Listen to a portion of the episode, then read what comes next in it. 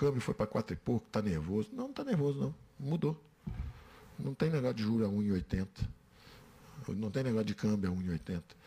Vou exportar menos, substituição de importações, turismo, todo mundo indo para Disneyland, empregado doméstico para Disneyland, uma festa danada. Paulo Guedes foi pego com a boca na botija. O escândalo dos Pandora Papers revelou que ele tem uma offshore em paraíso fiscal ativa e com capital de quase 10 milhões de dólares. Isso significa que a cada centavo que o dólar fica mais caro, engorda o patrimônio do Guedes em reais. Mas o que, que foi o escândalo dos Pandora Papers? E por que esse assunto derrubaria um ministro da Economia em qualquer país do mundo, menos no Brasil de Bolsonaro? Esse vai ser o tema de hoje do nosso Café com Bolos. E aí, tem tempo para um cafezinho?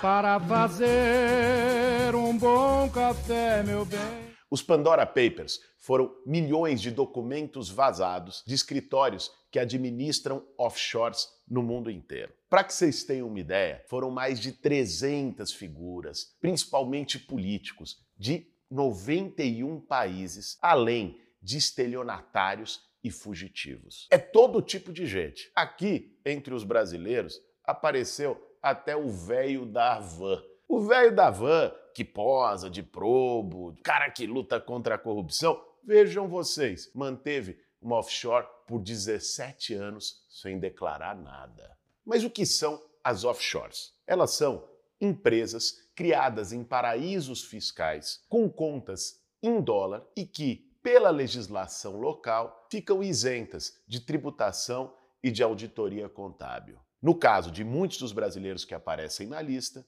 o paraíso fiscal em questão foram as Ilhas Virgens Britânicas. Ter uma offshore, desde que seja declarada, não é em si ilegal. O problema começa quando tem conflito de interesses. Ou seja, o proprietário da offshore detém também um cargo público e pode ter utilizado esse cargo público para beneficiar a sua empresa. Foi justamente por isso que o nome do ministro da Economia, o Paulo Guedes, e também do presidente do Banco Central do Brasil, o Roberto Campos Neto, foram atirados para o centro do escândalo. O Roberto Campos Neto, por exemplo, tinha uma offshore no Panamá. Ele diz que ela foi fechada no ano passado, mas mesmo assim ele já estava como a principal autoridade monetária do país há mais de um ano. O Paulo Guedes é o maior cara de pau da paróquia. Ele diz que está tudo nos conformes, porque, em tese, ele teria deixado o controle da empresa na mão da sua mulher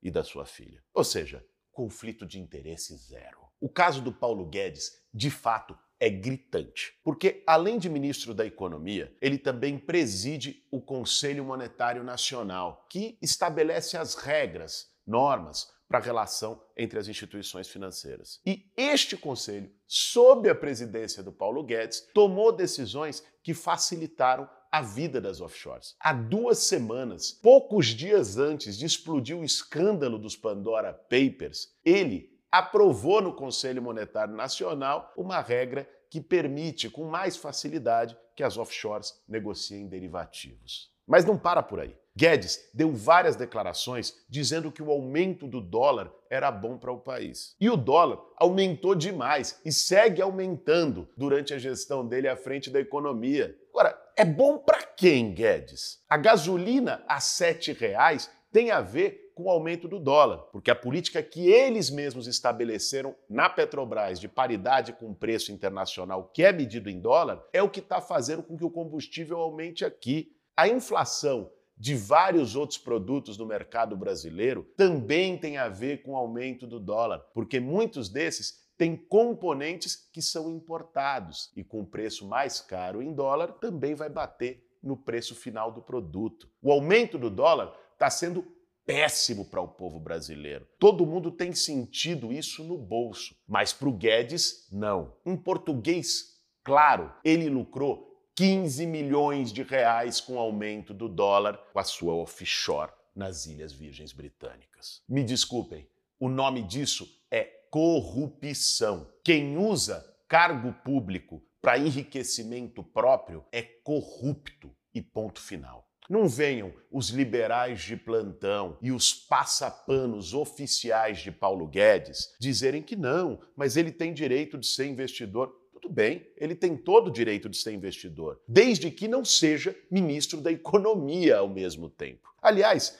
esse não é um problema apenas do Paulo Guedes. Esse debate está sendo feito no mundo inteiro. Aqui no Brasil, está de canto, ninguém toca no assunto, que é o problema da porta giratória. Um cara anoitece como grande operador no mercado financeiro e amanhece no dia seguinte como diretor do Banco Central, ministro da Economia. Quem que vocês acham que ele vai beneficiar? Alguém que faz isso vai passar informação privilegiada para quem? Até porque, depois que ele sair do cargo, ele vai voltar para ser operador do mercado. Isso tem acontecido no Brasil há muito tempo e com frequência. Já passou da hora da gente colocar o debate de regras de quarentena, de vigilância dos órgãos reguladores. Isso é nada mais, nada menos que as raposas cuidando do galinheiro. O Paulo Guedes trabalhou ativamente em decisões que beneficiaram a ele próprio. Vejam vocês, chega a ser vexatório a gente ver alguns formadores de opinião, que muitas vezes são os mesmos, que se apressam a bater palma quando uma senhora, um senhor